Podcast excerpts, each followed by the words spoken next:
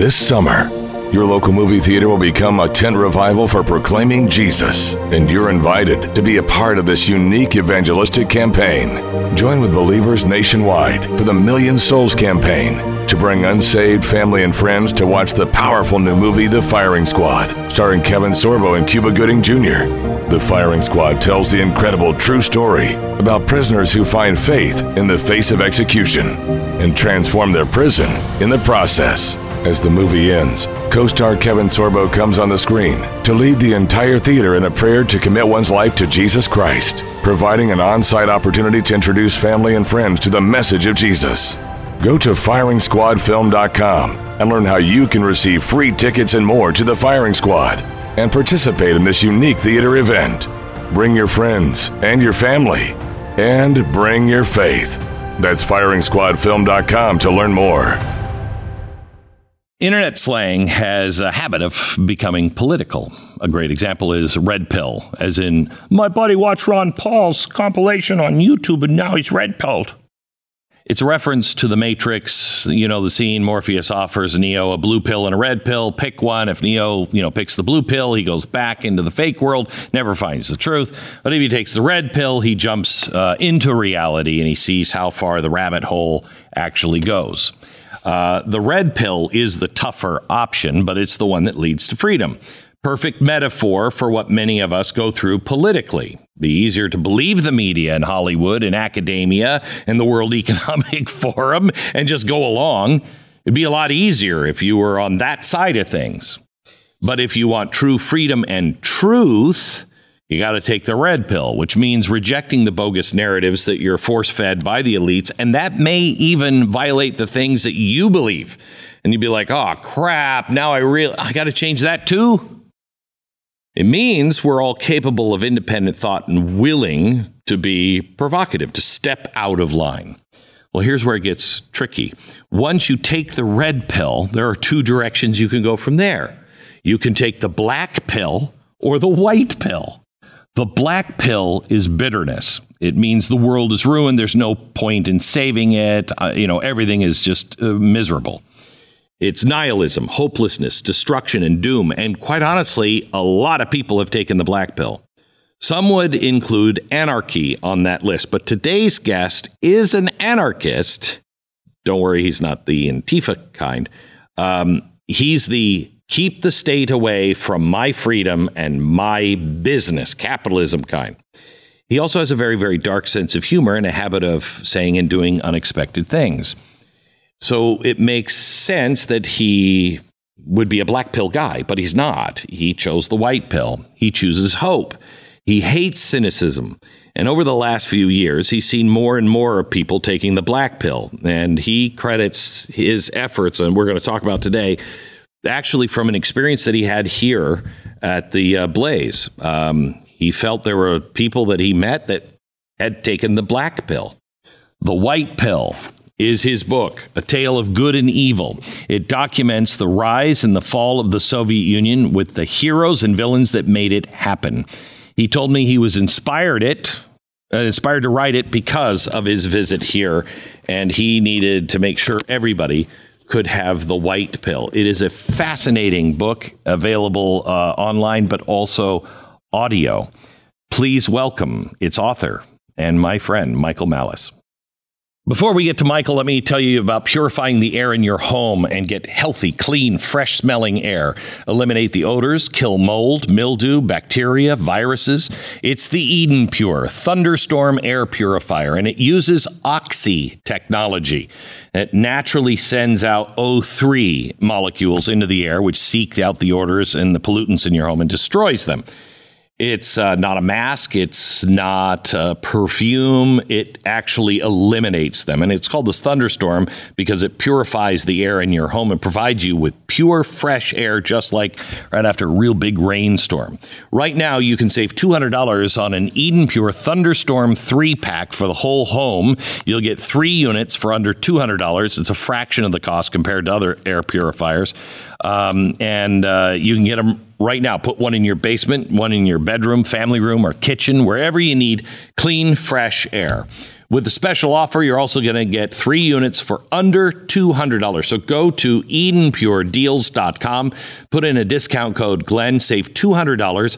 EdenPureDeals.com, discount code Glenn.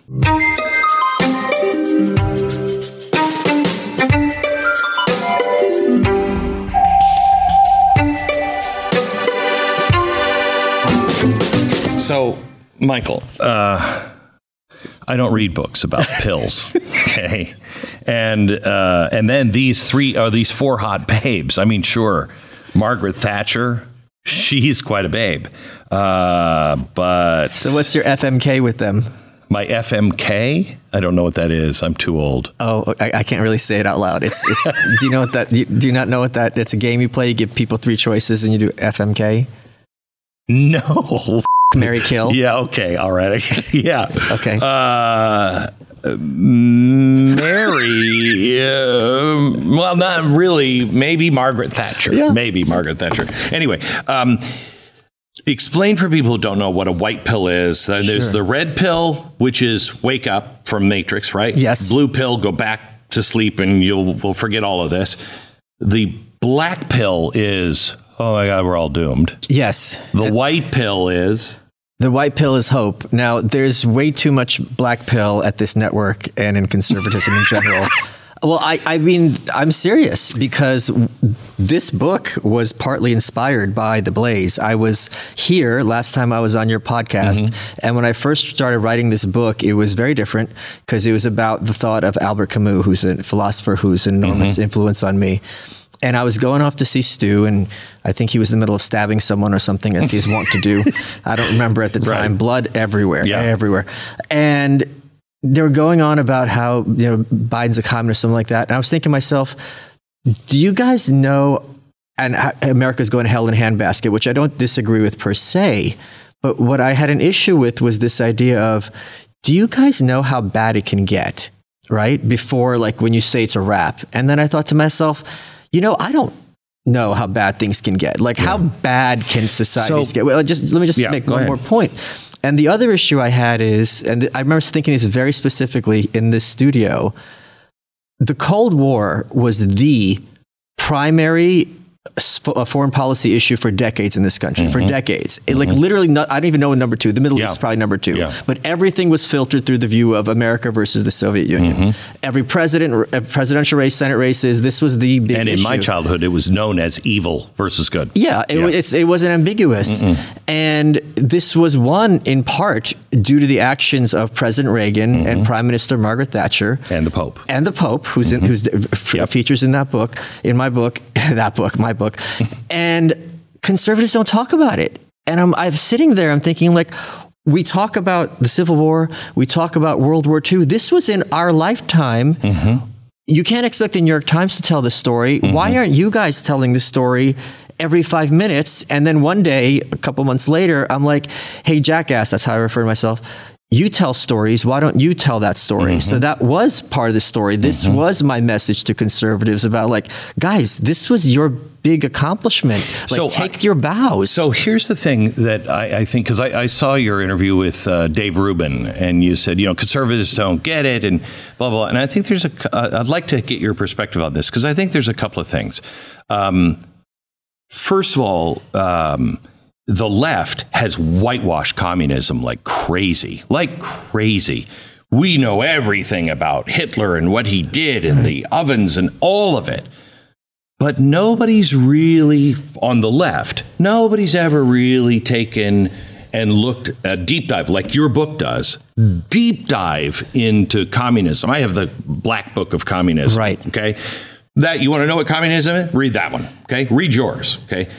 Most people, when you say, well, he's a Nazi, somebody will say, no, he's not. I know, I know, I know, I know. We're not there. But this is the kind of philosophy. When they say you're a communist, I don't think nobody ever says, well, he's not really a communist because communism is in this book and the black book of communism, but it's where it starts. It's where it starts. And I have felt, um, I know the white pill in your book. I know I know the sentiment and and I know it's true. Here's the thing that I think concerns a lot of people, at least me. I'm a Jew in 1939, Mm-hmm. and you come to me and say, by 1947, Israel's reestablished. Okay? Israel is back. And I look at you and go, okay, that's good, but how do I get from 1939 Sure. to even 1945? You know what I mean? And, the, and your book really talks about this. This was a long struggle because they dismantled it all the way down to the children Oh yeah. you know, and really did unspeakable things to children. So I want to get to the white pill, but keep in mind as you're telling these stories, I'm trying to find the white pill that doesn't take a generation. Okay, well, here it is. You're not a Jew in 1939 Ger- Germany. You're in America, and you. I get your analogy, but the point being that there's a such a profound difference. You're not even a Canadian. I, mean, I, I'm I'm quite serious though. If mm-hmm. you want to compare, like. As, as a starting point, even living in Canada in 2023 isn't analogous to being a Jewish person in 1939. So, right. Okay. Let, let- let me say, I, I think we are in the 30s. I don't think we're at 1939. Okay. Nobody's building gas chambers. Nobody's seriously talking about exterminating any. There's no, there's no uh, serious force out there for that. But we are on the road to either the darkest stuff of communism, the darkest stuff of fascism. When, when you have people saying the model is China, and you have AI being introduced, and they've already perfected. That's the dream of Stalin and and uh, and Hitler. When you have those directions, I'm looking at how do we stop from going there. You're not saying that we're just never going to go there I, I don't think we're ever going to go there as Americans. I, I do not think we're ever going to end because up. we're going to do something. yeah, hold, hold because- on, just okay. a couple of things. Right. I, first of all, I do not at all at, think I agree with Ronald Reagan, who I quote in this book in 1964 when he gave his speech endorsing uh, Senator Goldwater for Yes. the presidency. And Point of choosing. hu- huge landslide, and he said, "If we lose freedom here, there's nowhere else to go." Correct. This is the last stand on earth, and th- that's one of the chapter names is the last stand. So I am not at all saying that uh, if if we lose freedom here, well, we can go to Canada. That, that's. I'm not saying that at all. Yeah. My point being something that why we're not in the 1930s is there's a GIF online which shows state by state gun rights. And it went from various states in the 80s, not that long ago, uh, including the South, where you weren't allowed to get a gun. And now constitutional carry is the law in, I think, a majority of the states. So that is one enormous major difference Agreed. that will stop us from becoming Nazi Germany or communist Char- uh, China. Here's another big difference, and this is something I think maybe you and I disagree with. America is more divided than ever. That's good. You can't have a dictatorship unless everyone's united. In fact, having cultural homogeneity and having everyone thinking with one thought is the goal of every totalitarian dictator, as I know very well. Hold on, with my work on North Korea. And the fact that school choice is state by state now uh, ha- becoming the Mm-hmm. Other law of the good land. signs. Uh, These are, but it's not just a sign.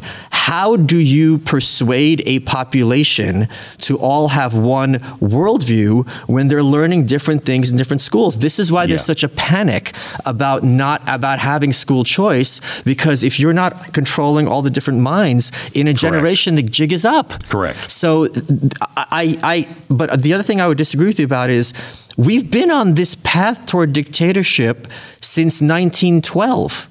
And it happened in the 30s. FDR was effectively a dictator. He was setting prices. He was saying whether you can fire people. Uh, He was putting people in internment camps. Right. So, and we survived that. And in fact, it's almost some of his atrocities are almost like a historical asterisk. So I think that perspective, I'm not at all, at all. I mean, the first two thirds of this book is about how evil things can get. So I'm Yes. not saying people are basically nice. I'm not saying that the people in power don't want the worst things imaginable. The point being, they don't always get what they want. So I agree with you. I want to know from you what makes what is the difference between you in uh, today as opposed to somebody in 1933 that was saying it's one third of the people they're losing they're losing power they're actually Sure. losing seats they're never i mean evil has a way of you know working around and it wasn't until Wait, do you mean later, 1933 America or 1933 Germany? Germany. Okay. It, they didn't have the heart and mind of people until 33, 34. Then he starts chugging. You know what I mean? Sure. And and then by 1939, it's it's it's gone. Right. But you're not saying that there's no reason to sit up and pay attention because these things just couldn't No, ever happen. but what I'm saying is Hitler wasn't a god, right?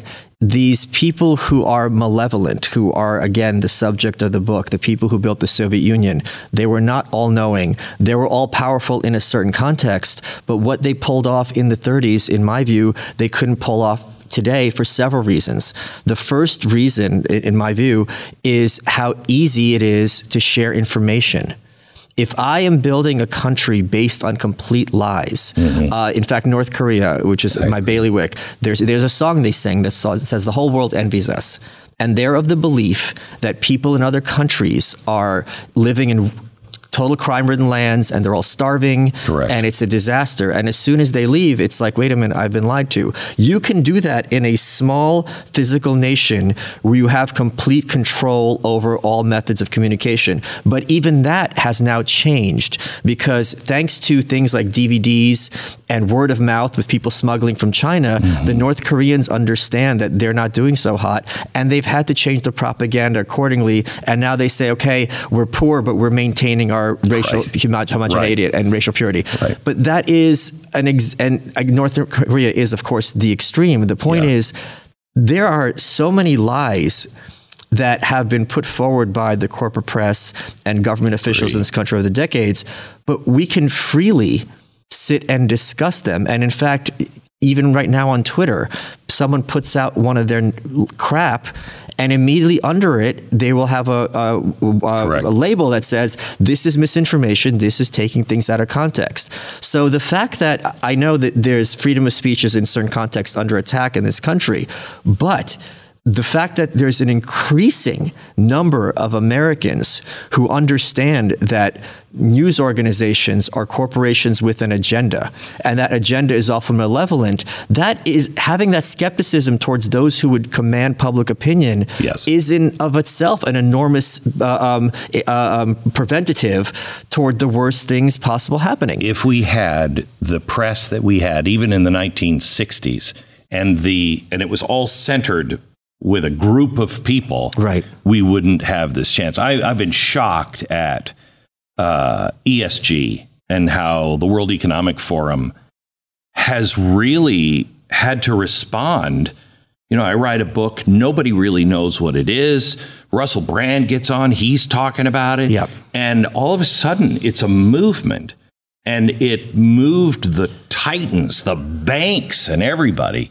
Now, I'm not saying that it's it's a one fight, but it does make your point that if you if you wake up to the situation and you move together, you can change everything. And and the other point I made on Rubin is this country was founded by a group of white trash who had no shoes, who constantly had to retreat under General Washington against the greatest empire on earth, Correct. where everyone was dressed in red coats in their finery, and they were picking them off one at a time, mm-hmm. and we won. Yeah. So Americans. Heritage is victory over impossible odds. And I have to tell you, one of the other points of the book is I, I, I find it unconscionable that people would look at the Biden administration and the people behind Biden, of course, and think, well, it's a wrap. There's no way we can beat these people. Kamala Harris is an unstoppable foe to you. That, that's psychotic to mm-hmm. me. Mm-hmm. You know, today is a great day to get a warranty. Actually, any day is a great day when you're not worrying about your appliances and home systems. That's what you get with an American Home Shield warranty. All the unexpected breakdowns, like a leaky faucet or faulty water heater, they're not going to break the bank because covered repairs and replacements are all taken care of. Having reassurance is something to celebrate. Choose the plan that works for you and your budget. When a covered item in your home breaks, all you do is contact American Home Shield. Their trusted, qualified pros will fix or replace it based on the coverage limits in your agreement. When it comes to protecting your appliances and home systems, don't worry. Be warranty. Go to ahs.com slash Beck and save 20%. That's ahs.com slash Beck and get 20% off any plan. See ahs.com slash contracts for coverage details, including limit amounts, fees, limitations, and exclusions. New Jersey residents. The product being offered is a service contract and is separate and distinct from any product or service warranty which may be provided by the home builder or manufacturer. All right, so let's go into the history of the Soviet Oh, Union. can I just say one more thing Yeah. to build on your point? One of the things I talk about a lot in this book is how malevolent the reporters have been for a century. There is this complete uh, lie we are told in high school, which is there was yellow journalism, William Randolph Hearst, it got us into the Spanish American War. Record scratch, then the journalists are objective and good, and now they can be trusted it was a continuous line from William Randolph Hearst till today. And one of the things I talk about in the book is how in the 1930s, as Stalin was starving the Ukrainians, millions of people were starved in extremely cruel ways. They came to people's houses and they came back at night because if you are you weren't showing hunger on your face, your body would betray you. They knew you were hoarding food, and they would ransack you, ransack your house, and they put you out in the street naked because now, because you had food, you're a rich person, you're a kulak, and this was, this was a near genocide. And the New oh, I think it, it was attempted genocide. Sure. Well, it's successful. Yeah. The New York Times covered it and said there is no famine, nor is there likely to be. Mm-hmm. Walter Duranty got a Pulitzer not for this, but for mm-hmm. his reporting with Stalin. So, th- and they also obscured the Holocaust. There's a whole book mm-hmm. about that called Buried by the Times. This is, I, I mean, conservatives really have this. This drives me crazy. And I'm not saying you, but this idea that, like, when I was a kid, reporters were honest. No, when you were a kid, you were naive. yes. And, you know, when and you didn't have access to the information. Right. I mean, Matt Drudge changed a lot of that. That blue dress, that would have been, we would have still thought today that was a smear against him and it would have been conspiracy. It was the access to go outside of journalism and say, no, look, here's this. We've changed. Those journalists good intentioned, ill intentioned, a lot of it ill intentioned. It was a club, and nobody could break that club. You couldn't have, you used to have to mimeograph things, and you see people come out and they're like, You want to know the truth? And you're not taking it from them. you and I are old enough to remember that before Drudge broke the Monica Lewinsky story, the narrative, which was universal across mm-hmm. corporate media, was that this 21 year old girl was stalking the president. That was the word they used, that she's a crazy mm-hmm. stalker. How someone can stalk a president who's 21, who has secrets, but you Right. laugh. No, I know, I know. Smart, respectable people said this with a straight Yes, face, and we yes. were supposed to feel bad for Bill Clinton, the victim, Yes. because he had this kid who was stalking him and she's a crazy person. And but for that dress, that would have been the narrative to today. And you're right, they did obscure it, and Drudge is the one who broke it. And Drudge was just one. Now everyone oh, know. with a social media account can be that well, Matt look Drudge. at look at what the FBI has done with Hunter Biden. yes. I mean, and all of the stuff about China, it event the truth. This is a white pill. The truth eventually comes out. The truth and right or light will always win, always in the end. It's just the time horizon. But the time horizon, I think now, thanks to technology, is much faster. That's good. So, because, for example, when you were and I were kids, our lifetime, Mm-hmm. if there was some obscure book that we wanted, good luck finding it, right? You have to check used bookstores, you know, you have to fi- set up for catalogs. Now, if you go to archive.org, every book that was published before I think 1940 is mm-hmm. there for free at the mm-hmm. speed of light at your, your your your desktop. So you could find any kind of information. So even that, just in terms of technically being able to find information, that's been taken away. One of the things I, I, I learned when I was writing this book is Boris Yeltsin, who became uh, head of uh, uh, Russia after the Soviet Union fell apart he's high up. You know, he was a big shot in the USSR. He came here to Houston to visit NASA, and while he was there, he went on a trip to just let me check out a supermarket. And I'm sure you probably remember this mm-hmm. story. Maybe they could throw up a photo. And he's walking around this supermarket. And it's not like this is a supermarket for earls and dukes, you know, with yep, monocles. Yep, yep, it's just like school teachers and, and it's guys. An HEB. H-E- yeah, yeah. It, it, was. Uh, I think it was a. It's a Ralph's now. Okay. And he's looking around, and he's like, "I've never seen like onions this big." And, and on his way back to Russia, he stopped. He had a layover. He was going to Miami first he's on the plane and his head is in his hands. And he says, they had to lie to us because if people knew how much food there was over there, they wouldn't put up with it. But that realization that it's not that people are misinformed or it's a spin or it's a bias, that there is systemic deceit is something that Yeltsin saw for himself in the 90s. But now I think increasing numbers of people understand it completely that all corporate media is peddled by a narrative and an agenda. And my quote that I always say is the battle is won when the average American regards a corporate journalist exactly as they regard a tobacco executive. They are selling a product, they have a job to do, and a lot of people are very smart and well dressed, but they're still providing poison. See, I was very disappointed when Michael told me that his book, The White Pill, was not about pharmaceuticals. I, I that's what that's. The American Society of Healthcare Pharmacists um, is a group that tracks the production of medications around the world, and they have declared that there is a shortage of antibiotics, specifically one you've probably never heard of, amoxicillin. Kind of an important uh, kind of an important drug, really. Um, you know, all kinds of infections are fought with it.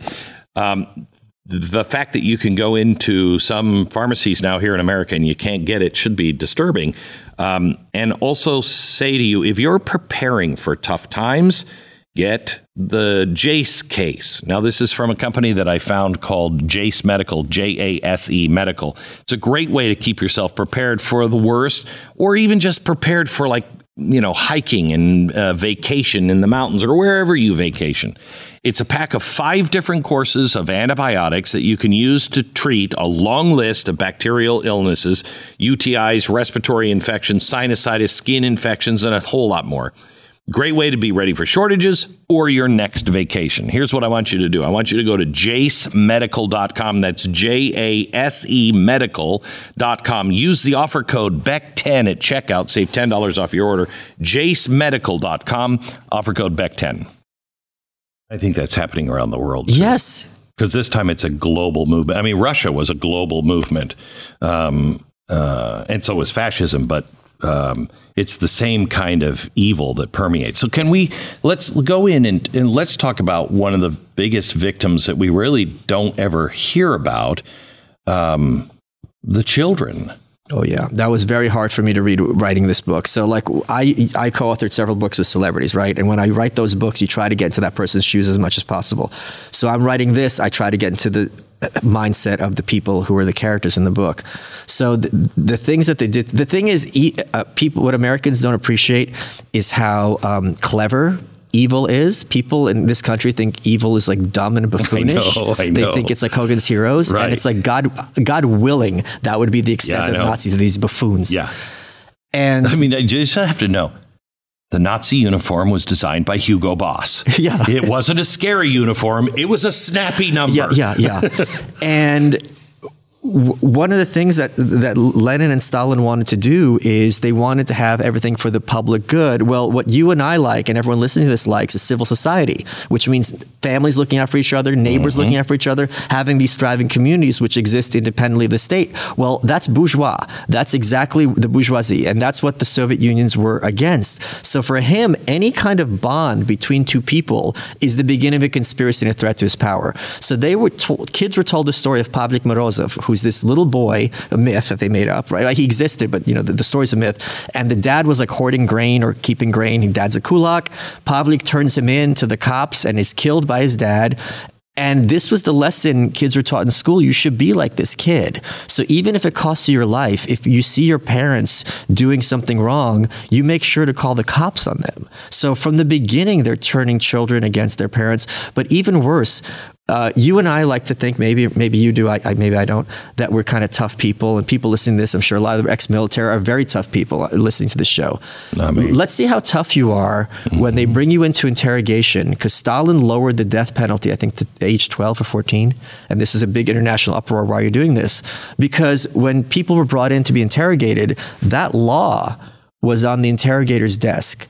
So you see how tough you are when you see that your kid's death warrant is sitting there in front of you.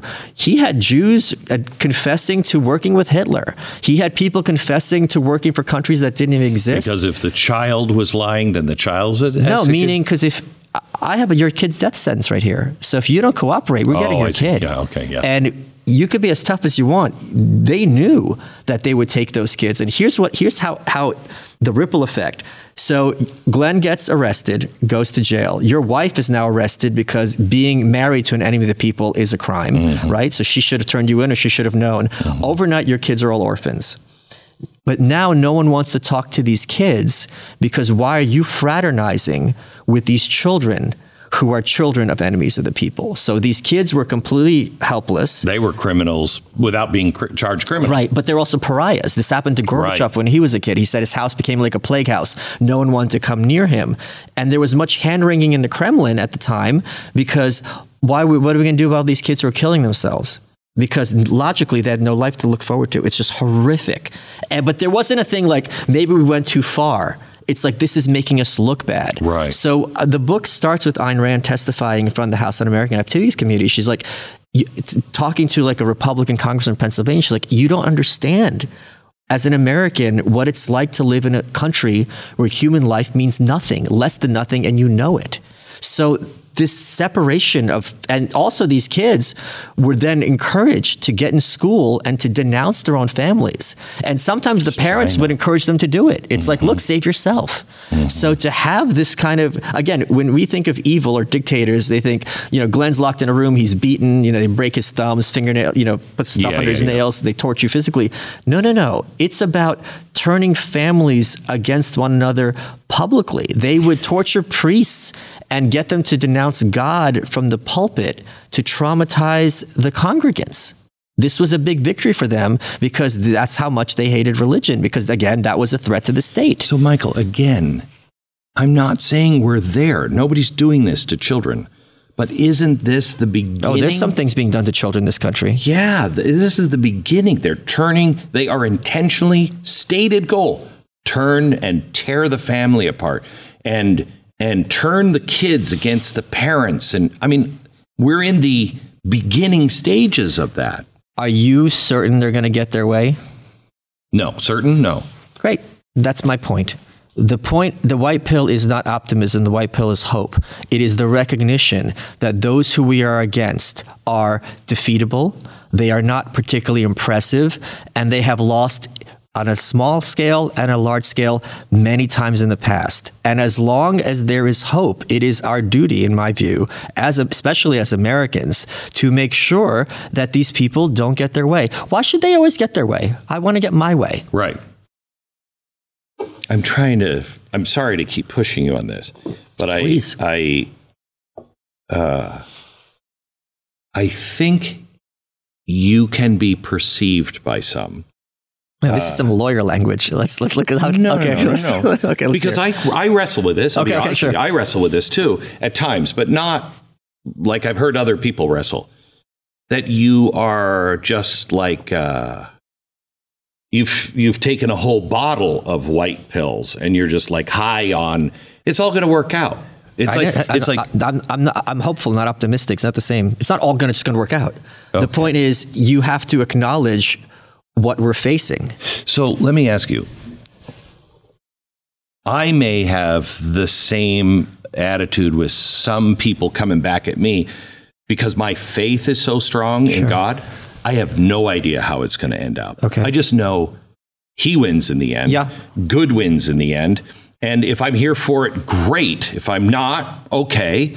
But I'll do everything I can Yep. to lead. Do the next right thing. And I'll say that to people. I'll say, you know, we know God is. We know.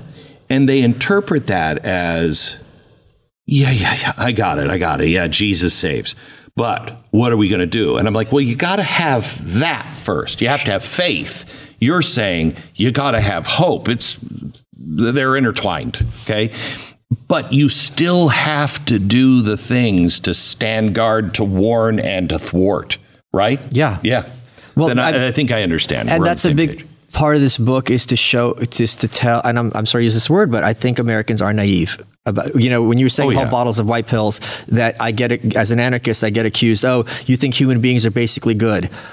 Read this book because it, it- it's No, not it's it's not about human beings are basically good at all. It's mm-hmm. just about how when you have a nation where there's no law or rights or- of any kind as rand put it the levels of depravity that they reach are things that if you and I sat down and tried to figure out ways to torture people, we wouldn't be that creative No. because our minds don't work in these directions. Correct. And in fact, when you had the secret police, there was an enormous evolutionary pressure on them to become more sadistic. Because Correct. here's the thing: a lot of times, these guys who were torturing people who were uh, uh, prisoners, they knew they were innocent.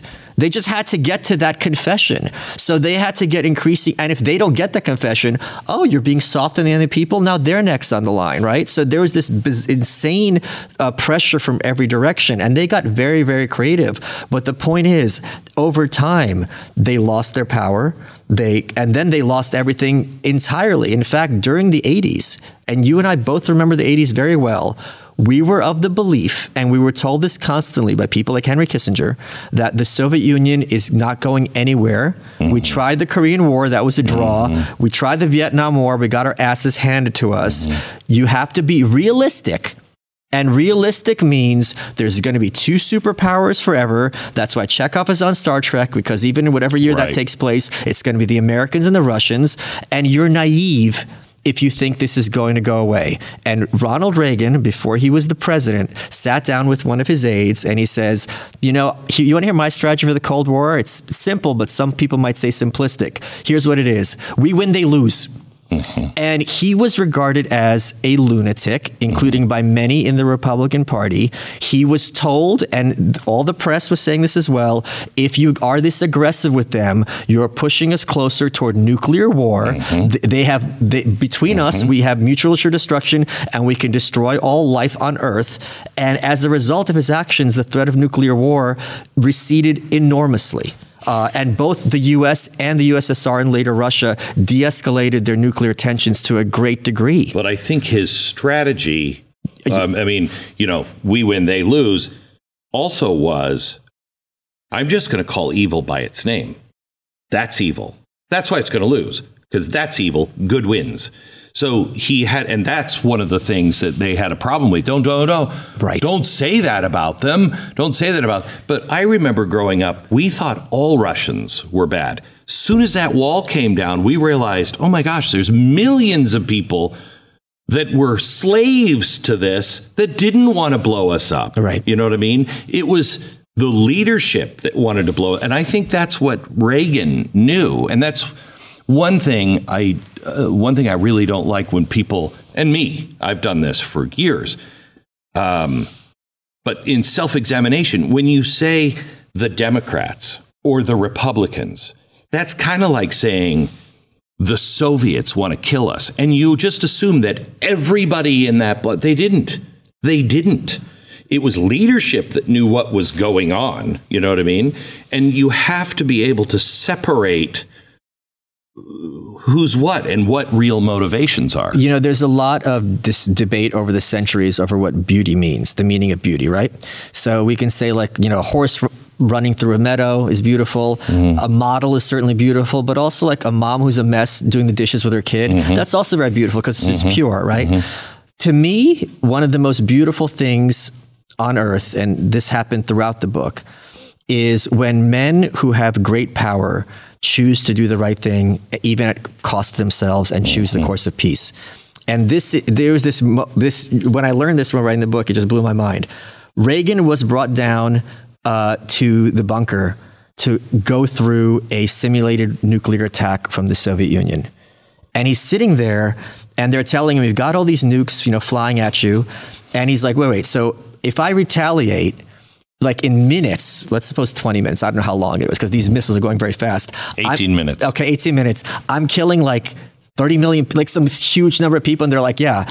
And he's like, this is your, sol- your solution to us getting nuked is for me personally to kill like orders of magnitude more than Hitler in, in, in under half an hour. And he's like, okay, this is, I'm going to put a stop to this. And his aides believed, and I think they're right, that he wouldn't have done, he wouldn't have retaliated. Unbeknownst to I him, agree. Unbeknownst to him, Gorbachev got taken down to a bunker and walked through the simulation. And he said explicitly, Reagan kept his cards to his chest, I'm not pressing this button even in a simulation. We're not retaliating. So now both of these guys are going to Reykjavik, and this is a great moment in conservative history. Reagan and Reykjavik, both of them have all these missiles pointing at each other. Right. Both have to believe that if you cross me, I'm going to fire. And both of them are like, you know what? I'm a dove. I'm- Yeah, right, You can right, nuke right. me. We're not going to do anything about Right. it. And because Reagan was regarded as, or portrayed as this crazy cowboy, that allowed him to be to the left of the hippies. Mm-hmm. Because he came to Reykjavik, he's like, let's try to eliminate all nuclear weapons. And Thatcher was like, she was blowing a gasket because she goes, You can't uninvent nukes. And she says, How do we know Gorbachev won't cheat? I would cheat. You know, she kind of dropped the mask Right. a little bit. But that kind of exchange is such an important moment in terms of moving peace worldwide forward and yet that's something else that's not discussed. We, we build so many monuments to world war ii correctly because so many people lost their lives you know courageously. But to win a war peacefully to me is also a moment Yeah. of enormous glory and should be discussed frequently. And again this is in our lifetime. This isn't you know normandy in, in the 30s in, the, in whatever the landing was 41 this is the 80s So uh, uh, let me go back to the book. Would Stalin have killed 30 million people? oh yes Yeah. that's not he killed uh, there, there No, I mean, I mean, with one. Oh yeah, it's not yeah, a question. yeah. Um, there was this. Uh, um, Roy Medvedev was a Soviet historian, and he went through all the people that Stalin killed. And uh, Eugene Genovese later looked at his work and was like, "Was Roy Medvedev drinking?" Because according to him, Stalin ki- killed more communists than the fascists, the capitalists, the imperialists combined. And he goes, Communism is yeah, and he goes, wait a minute. He did the math. He goes, you don't have to be g- good at math to do this kind of math. And it mm-hmm. was orders of magnitude. Mm-hmm. So the number of people that he killed of his own, what he would do, and again, you know, you know, we, we discuss how people are naive about the nature of evil. He would give his henchmen lists, right? And he'd be like St. Petersburg, 10,000, Moscow, 5,000, Lvov, 5,000 they had to find 5,000 people and arrest. So he would just give them a number, a quota. And then, and then Beria, who is his last of his torturers, last of the secret police, is very famous for his quote, Show me the man, I'll find you the crime. They knew they had to create X amount of criminals to please Stalin, and they were very good at their job. Back to Michael here in just a minute. Uh, first, you know it's bad enough when you get something like your credit card stolen. Um, imagine what you'd have to go through if your home title was stolen. Here's uh, an actual audio of a guy who used to do that, steal people's home titles. Listen. Nobody thinks that I can take their house and borrow against the house. Oh, no, I have title insurance for that. No, it's in my name, or he would have to get some special document. They would call me. You know, nobody's calling you. After I've stolen the title, borrowed against it, or sold the property, or done whatever I've done with it, it's 60 to 90 days to even figure out that they're the victim of this crime. You know, by that point, you start getting foreclosure notices, and you realize you've got four mortgages on your house. Not only that, you don't even own your home anymore. It's not even in your name. You want to keep your home's title safe and retain the sanity uh, of your family in the process. Best thing you do, get yourself way ahead of the problem. Just lock your home title in at Home Title Lock. HomeTitleLock.com. Use the promo code radio and save today. It's HomeTitleLock.com. You'll get a $100 value free for a f- just they're going to check and see if your home has already been stolen by some dirtbag. Use the promo code radio hometitlelock.com. Tell me things that I mean cuz you were born in the Soviet Union. Yeah. So tell me the things that when you did your research on the darker side that you didn't know and cuz I know uh, when you wrote this there were several times that you just wrote it through tears. Because there's also the happy stuff that's like Correct. when they're but the, the one that really got me recently is in prague there's something called the museum of communism.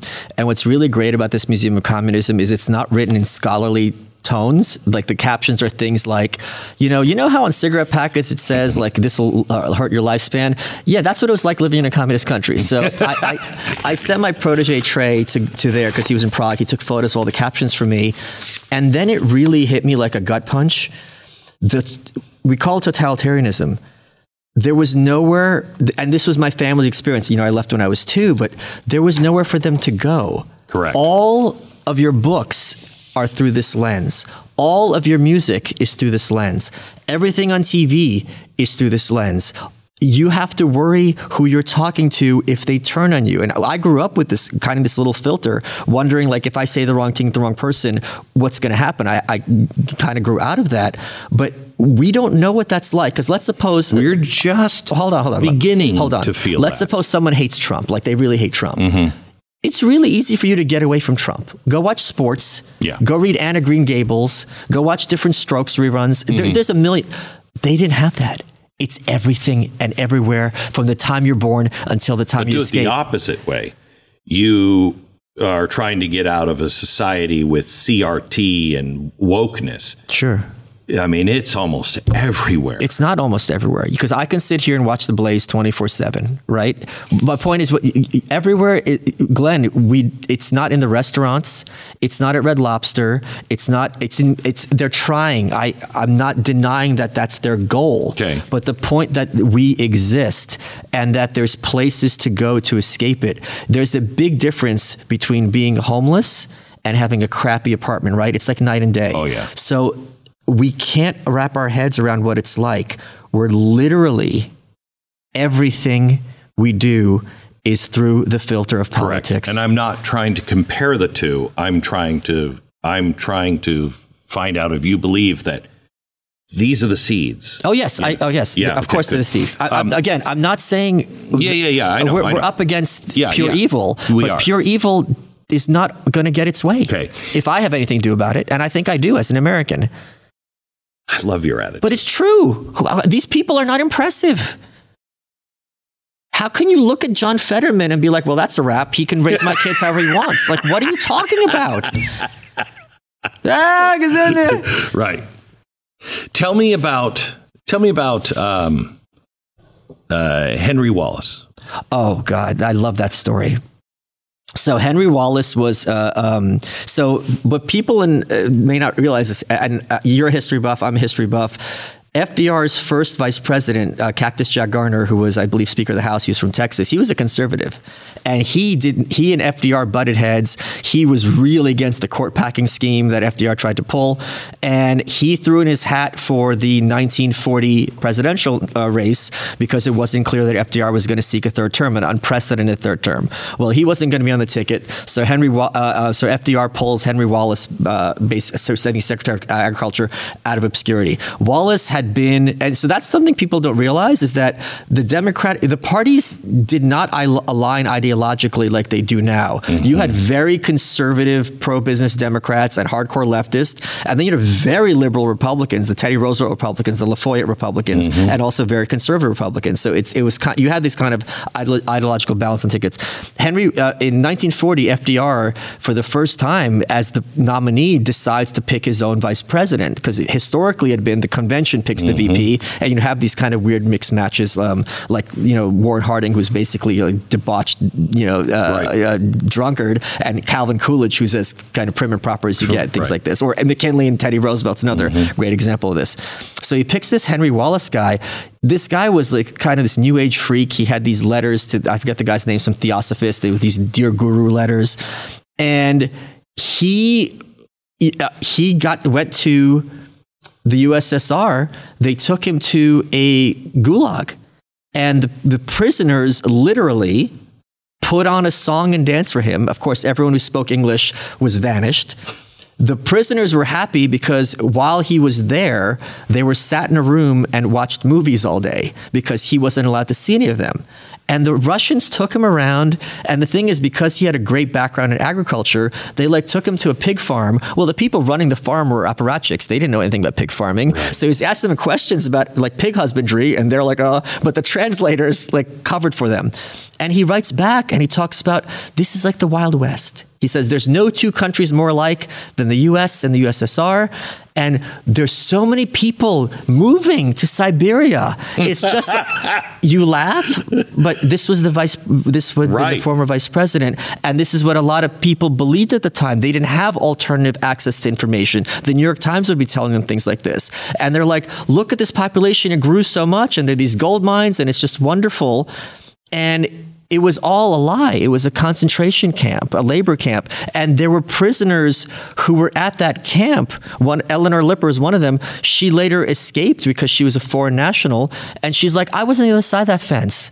This was not some nice thing. And we were treated, you know, the, the atrocities are, are, are in the book and they're horrible. And FDR, they, the head of the DNC kicks Henry Wallace off the ticket. There was a lot of pressure. Truman is the nominee, uh, vice president's nominee in 1944. FDR dies, I think, like uh, 100 days into his fourth term. And the head of the Democratic Committee said, I wanted to say on my tombstone, I kept Henry Wallace from being president. And it didn't say that it just has his dates, but the point is, we were this close to having a president who was taking direct orders or uh, close to it from Stalin. This isn't some theoretical, I like communism. This is someone who thinks th- one of the worst butchers in history was a good guy and someone we should work well with. You also, and I love you for this, and thank you for this, uh, Woodrow Wilson. I mean, you Oh, point out that guy. I mean, he he really thought we are brothers. We that their revolution is our revolution. I mean, we it's blue skies. There's no two countries that should be more bigger friends. But here's here's another kind of white pill moment. Because in 1916, when Woodrow Wilson was campaigning for reelection and he mm-hmm. won it, the first Democrat to be reelected since the Civil War, he won it by, I think, like 3,000 votes in California. It was that, that close. And his campaign was he kept us out of war, mm-hmm. right? Few months later, we're, We're part of the. Great War. And fighting the draft became a felony. Eugene V. Debs, who had been the socialist candidate, was imprisoned. And it took, and even after the war ended, he was still imprisoned. And it took President Harding to commute or pardon his sentence to get him out of jail. Point being, being against the Great War went from being a winning campaign strategy to being a felony in the matter of months. Hmm. I don't think nowadays there would be the capacity to have this nation- nationwide draft. And let's suppose they wanted to make it a felony to oppose the draft. Thanks to the internet, anyone on earth could have this information or hide their IP and be like, this guy's a tyrant, this is ridiculous. You can't silence the entire earth no matter how much they would want to do it. Let me talk a little bit um, about uh, oh, when I was at um, I was in Warsaw, Oh, yeah. and I I met with the chief rabbi Oh, wow. Okay. Poland, and oh, I Jesus. Wow. That's got to be intense. It was, and I, but it was white pill. Uh, I had just gone from Auschwitz. I had seen and I'd walked the ghettos and everything else all over Poland. I was doing a documentary, and I met with him, and I said, and I was just broken inside. You have you you've been there? I don't know. I, I, don't, I couldn't handle it. Oh my gosh! It, it You know what? My understanding is the most disturbing part is like there's like grass and like birds chirping, like like that kind of irony. It's Oh, just yeah. like this. It just looks There- like a, there's inside the wall, right behind the wall where they were executing people, and that building was where the windows were open, and uh, and Mengele was doing experiments on live people awake, you know, uh, during during surgery. Right at the bottom of that building, about eight feet in, is a pool where all of the guards would just take their girlfriends and they would just swim in the pool. And it, it's mind Do you know what Mengele did? Uh, um, if you read the book, his biography of Mengele, he was trying to inject dye into people's eyes to turn them them blue. blue, which contradicts, I would think, the racial purity because if, you're, Yeah. if you're faking it, you want the real blue, not Right. the dye. Right. And one of his assistants came into his office once and he had the eyes cut, their irises, and he had them pinned on the wall like butterflies. And she said, I thought I had died and gone to hell. So, again, when I, we talk about the nature of evil um, and people being naive, we can wrap our heads around like medical experiments on mm-hmm. people. Like that little detail about like slicing eyes mm-hmm. and having them hang on your wall and just looking at it like like mm-hmm. nothing happened. That is something I think few people can wrap their heads around. You want to talk about white pill. You want to talk about why I do have hope is I know that there are millions of Americans that want to do the right thing and are doing the right thing right now. Um, there are so many people just in this audience that are standing up for life. We saw 50,000 babies saved last year, over 50,000. Um, that's incredible. How did it happen? Well, our sponsor, Preborn. This year, we're shooting for 70,000 babies to be born because of this audience. We call them Blaze babies. Um, and I invite you to join us. This is the uh, work of a of a ministry called Preborn. They have partnered with these pregnancy centers, and there are the pregnancy centers that are right around the corner from Planned Parenthood, uh, and in some of the worst abortion cities. And when a woman comes in and she's seeking an abortion, they say, Well, we got to do an ultrasound. Let's just check your health. And so do an ultrasound, do an ultrasound. Because of that $28 procedure, the chances of her picking life are up like 80%. I mean, it is truly amazing. And preborn doesn't receive any government funding. Uh, their clinics are completely dependent on you and me, pro life community. I'd like to ask you to donate. 25, 28 bucks is like the price of a dinner, at, probably at McDonald's for two. Uh, donate, just dial pound 250, say the keyword baby, pound 250, keyword baby. 100% of your donation is going to go to saving babies. 28 bucks for an ultrasound. Um, just donate now. Pound 250 baby, or you can go online at preborn.com slash Glenn. So I had just gone there, and uh, so I go and meet with him, and the first thing I say to him, and it wasn't a question, it was it wasn't something I had planned. It just came spilling out, and I said, "I I I just spent some time with you know one of the righteous among the nations, and there was I can't remember what it is 3,000, 5,000 righteous of the nations in Poland, people that were not Jewish but tried Yeah, to do everything they could to save Jewish people." And that was a country of millions. Yeah. And uh, I said, How come there were so few? And he looked at me and he just looked at me shocked. And he said, So few? Yeah, yeah. He said, It's a miracle there were that many. And he, you know, explained how difficult it was Oh, yeah. death, death, instant for you, your family, everything. Yeah, torture, horrible. Um, and it really spun me around because you do understand it's not like anything we've ever experienced in America. There's nothing like that in our experience. Yeah. Um, and what I like about your book is you do hit those people who stood and and those are my favorite kinds of stories. The people who have everything to lose. I, I think I'm going to be able to tell this story now without crying. This is the first time because I've told this several times and I think I get through it. There was something called the Senior Citizens Tunnel, which uh, Andrew Heaton, who used to work at the Blaze, told me about. And there were a bunch of uh, senior citizens on the far side of the Berlin Wall. They were in East Berlin. They wanted to get to West Berlin. Inside a chicken coop, they dug this tunnel to West Berlin because as soon as you step foot in West Berlin as a German person, you have citizenship there. And they dug it six feet tall. And they asked i'm getting to the story they asked the guy why did you build this tunnel so so tall? And he goes my wife's not crawling to freedom. I'm done crawling. And the fact that it must have taken like who knows how much extra time, but stories like this about the human defiance um, is just to, another form to me of enormous, enormous beauty. There's another story which I just love of Heinz Meixner. He was a guy who was commuting between East and West Germany, as some foreign nationals could do at the time, East and West Berlin, excuse me. And he fell in love with a girl from East Berlin, and he's like, I got to get her out of here.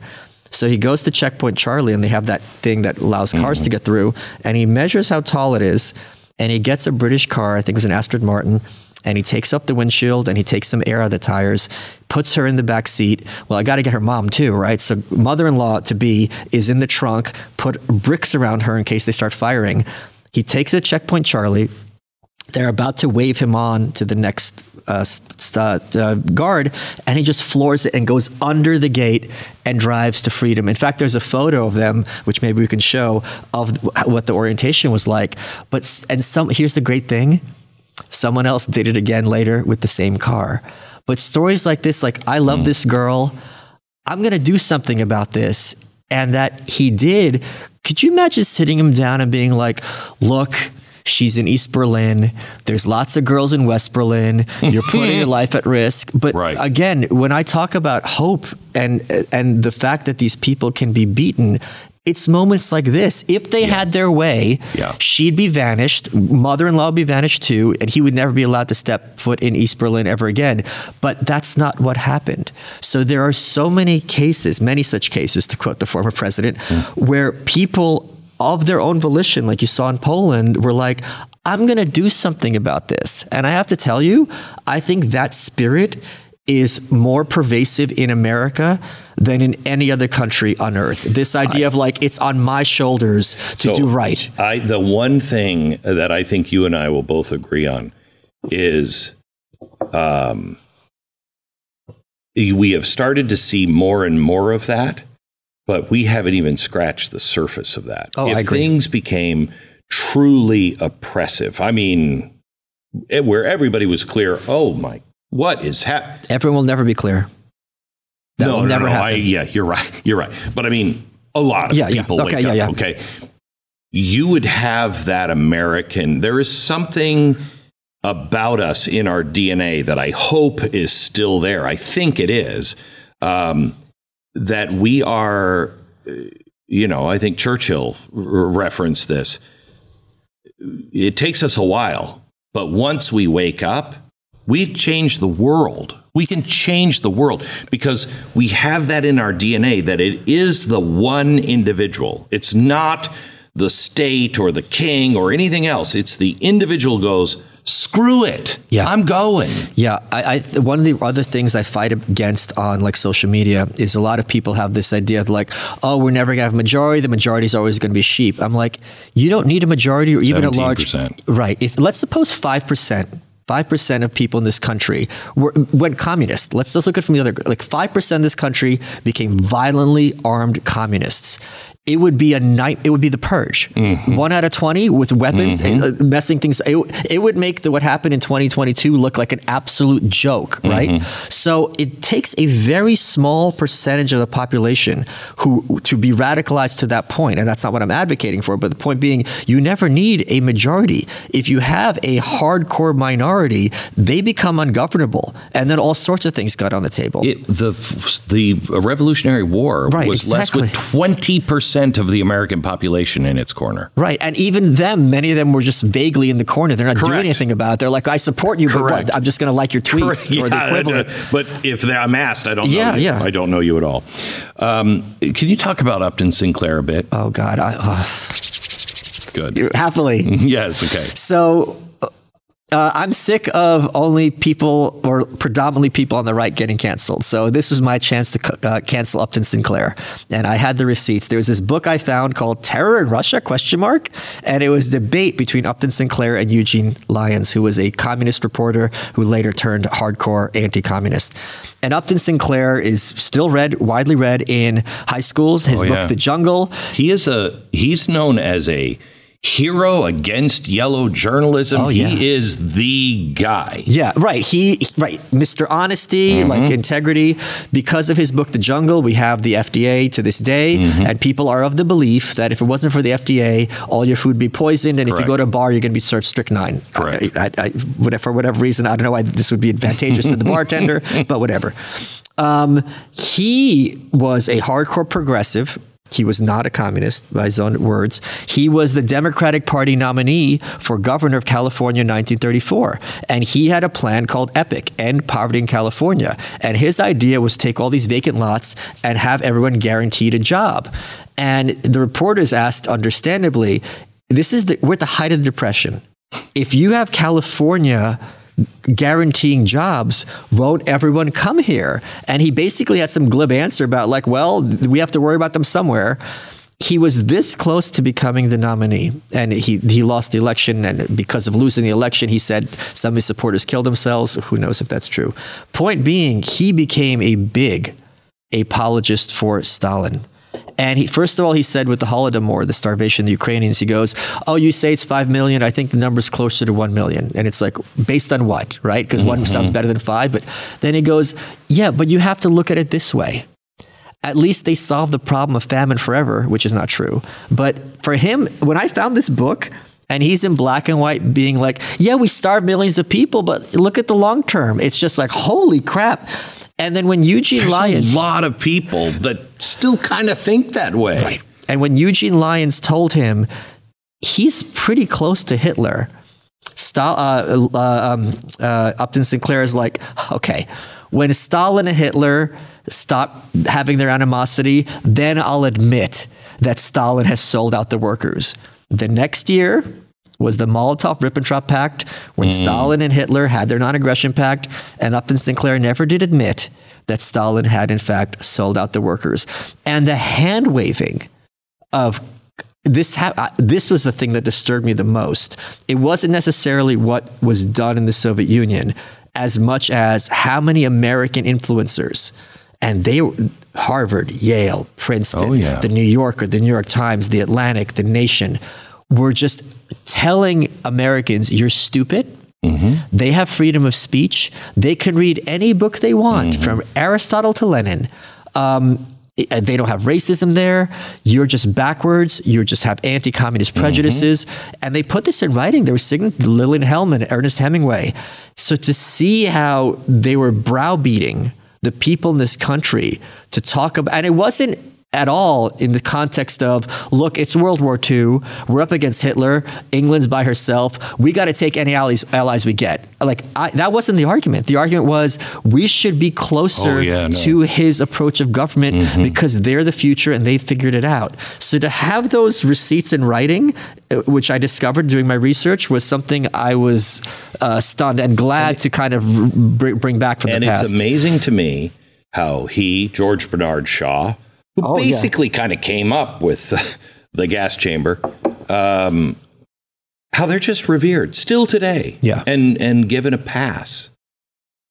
And we're told that America is horrible by the same people who are giving a pass to Well, know, you, all you, of these you're not given you're not given a pass for a mean tweet, Right. But, but you are given a pass for literally saying this genocide was worth it. That's to me is completely crazy. So thankfully, I hope people will uh, take away from this book a um, undying hatred for Upton Sinclair. So I want to I want to talk to you about one last thing. Sure. Um, your model of optimism comes from a guy you mentioned early on, Camus. Camus. right? Camus. Yeah. Okay. Never heard of him. Don't know who he The is. The Stranger. You never heard the Stranger? No. Oh, okay. He won. He won Nobel Prize for literature. I'm sorry. I didn't Okay, no, know. he's- he's a okay. major, When did he live? Uh, he died, I think, in forty. He died in a car accident. I think in 1943. Okay. Like that. Yeah. Tell me about him and tell Oh me. Oh, no, it's after 43. I'm sorry, because he was part of the French Resistance. So tell me about him and tell me wh- what what anchors you. What what has he given you that anchors you in in in White Pill? Uh, so Camus was, I mean, this book was started as analysis of his thought. He he was an absurdist. He's often called um, He's often aligned with Sartre, which they were uh, opposing angles in terms of politics. He was very big on the. He has a quote which is ascribed to him, uh, which I don't think he ever actually said, by Howard Zinn, where he says, "It is the job of thinking people not to be on the side of the executioners." Hmm. And he, his book, The Plague, which was a metaphor for the Nazi occupation, is, you know, and was kind of popular during COVID. For, I guess people thought there would be some parallels there. He would, and he had a very famous essay called "Reflections on the Guillotine," where he's against the death penalty. His point being, as cruel as it is to kill someone, and he's not dismissing that at all it's not any less cruel to have someone locked in a room for 20 years and threatening with death at the end of that. So we're better than that. But he is very much a philosopher of conscience. He was part of the resistance in um, occupied France. And I don't, I don't have the, I don't want to mangle his quote. That I have the quote, the introduction. If you can get the, the exact quote, I there. have. Uh, nobody realizes uh, that some people expend tremendous. Oh no, that's that, he, that's no, no, that's not the. That's actually he never actually said that. I think that's the one. He, there's a lot of. Here's the thing with Camus, because I had to learn this. There's a lot of Camus quotes on the internet that he never actually said. And I think that one you said about expecting normal. Okay. Uh, but do not wait for the last judgment. It takes place every day. There is always philosophy for the lack of courage. What does that one mean? There's always a philosophy for the Someone will always find an excuse for you to do the wrong thing, mm. right? So this is the quote that introduced the book, and I'll, I'll, I'll sum it up in seconds. All I maintain is that on this earth there are plagues and there are victims, and it's up to us, so far as possible, not to join forces with the plagues. Meaning, evil is real, evil exists, but it's not a hard choice fight evil. And, and, the way I could sum up Camus' philosophy, he wrote a book called The Myth of Sisyphus, and his conclusion is that Sisyphus, who's pushing the rock up a hill for eternity, is happy. This is how I would sum up Camus' philosophy. Imagine if you walk into some kind of wilderness, right? And there's a river and a mountainside, and there's an easel there. Right, so Camus felt that life was inherently meaningless, but he regarded this as not a bad thing. You see this easel, and I know you're a painter. There's two kinds of approaches. Why is there this easel in the middle of the wilderness? This is a waste and this is stupid. Or what a great opportunity. I can paint that mountain. I can paint that river. Mm-hmm. I can paint myself. I could paint something abstract. I could paint something concrete. I could do anything I want with this great opportunity. And that's his view in my interpretation of life. We are giving something that, in his view, is inherently meaningless, but that means we can imbue meaning to it. And it is incumbent upon us for that meaning to be full of. He has this quote about man should live to the point of tears, that you should live with integrity and intensity. And he very much spoke to those people in Poland who were like, this is my chance to when I meet my maker, he was an atheist, but the metaphor yeah, yeah. stands. When I'm on my deathbed, can I look back and be like, you know what? Nine out of 10 I left the world a better place than I found it. And this is one of the reasons I wrote this book. It's it's like I'm from this country. It is unconscionable to me that all these lives, all these decades of, mi- of misery is just going to be forgotten. And I'm like, you know what? I'm going to do something about it. And so I did. As I get older, I've been thinking this a lot lately. If I had to live my life all over again, the only thing I would change, there'd be two things. I would stop being so worried about outcomes. Can I can I interrupt you because yeah. my friend Jackie was just talking to someone who's 90 and she goes, "What would you tell yourself?" She goes, "I'd stop worrying so much." Yeah. That there's this rabbinical quote where it says, "Imagine you go back 10 years in time, right? And you see yourself 10 years ago and you you tell yourself, some of the bad things will happen, but you're here. Yeah. Like, stop freaking out. So you could tell yourself that now. Imagine yourself 10 years from now going back in time, yeah. and you'll sit yourself down and be like, there'll be bad stuff. You yeah. can handle this. Yeah. Um, yeah. Eh, so uh, stop worrying so much. Um, and, and the other one kind of stems from that, but I would just have risked more. I would have just, I would have just said, you're going to jump out of an airplane? Yeah. What the hell? Look at the world you know, you just, there's so many opportunities that because of time, because of, you know, what you're working on, what you're thinking, what you're afraid of, you just don't do. And those things that you don't do could have unlocked so many other doors that would have led to a much richer experience if you just if you live life without fear. Can, can I ask you another one? Yeah I would tell myself, and I want to know if you agree, to be hard on yourself, but be kind to yourself. Yes. Yes. Because yeah, you don't be lazy. You're going to make excuses, Yeah. but at the same time, you're going to screw up. Yeah. And when you make those amends, or you you know go back and fix it to the best of your ability, it's it's okay. You're a person. That's why alcoholism helped me so Yeah, much. yeah. You know, the 12 step is all 12 steps is all about that. Yeah, you suck. You suck a lot sometimes. That's okay. Who doesn't? Let's fix what we can Yep. and leave the rest and throw it out. And so you start giving yourself a break really early in life. And I think we, so many of us do this. You don't have to be an alcoholic to, to, to start thinking this way that you are not more than a collection of your mistakes. But, but And, and your mistakes are so meaningless if you apply the lessons you learn from them. That's but great. also every single person listening to this has it in their power to make the world a marginally better place. Yes. You can go talk to an elderly person who's lonely. You can foster an animal. You can mentor some kids. There's so many opportunities to just make the world a better place. And you're not going to like some of them, and that's okay. But you, are can- going to find some that you do like. you can just say, How are you? Yeah, yeah, And mean it. yeah, yeah. And mean it. I, well, I couldn't because I mean, I'm not a nice person. But some people, a Blaze audience member certainly could. Yes. Michael, I love you. I love you too, Glenn. Thank, you so much.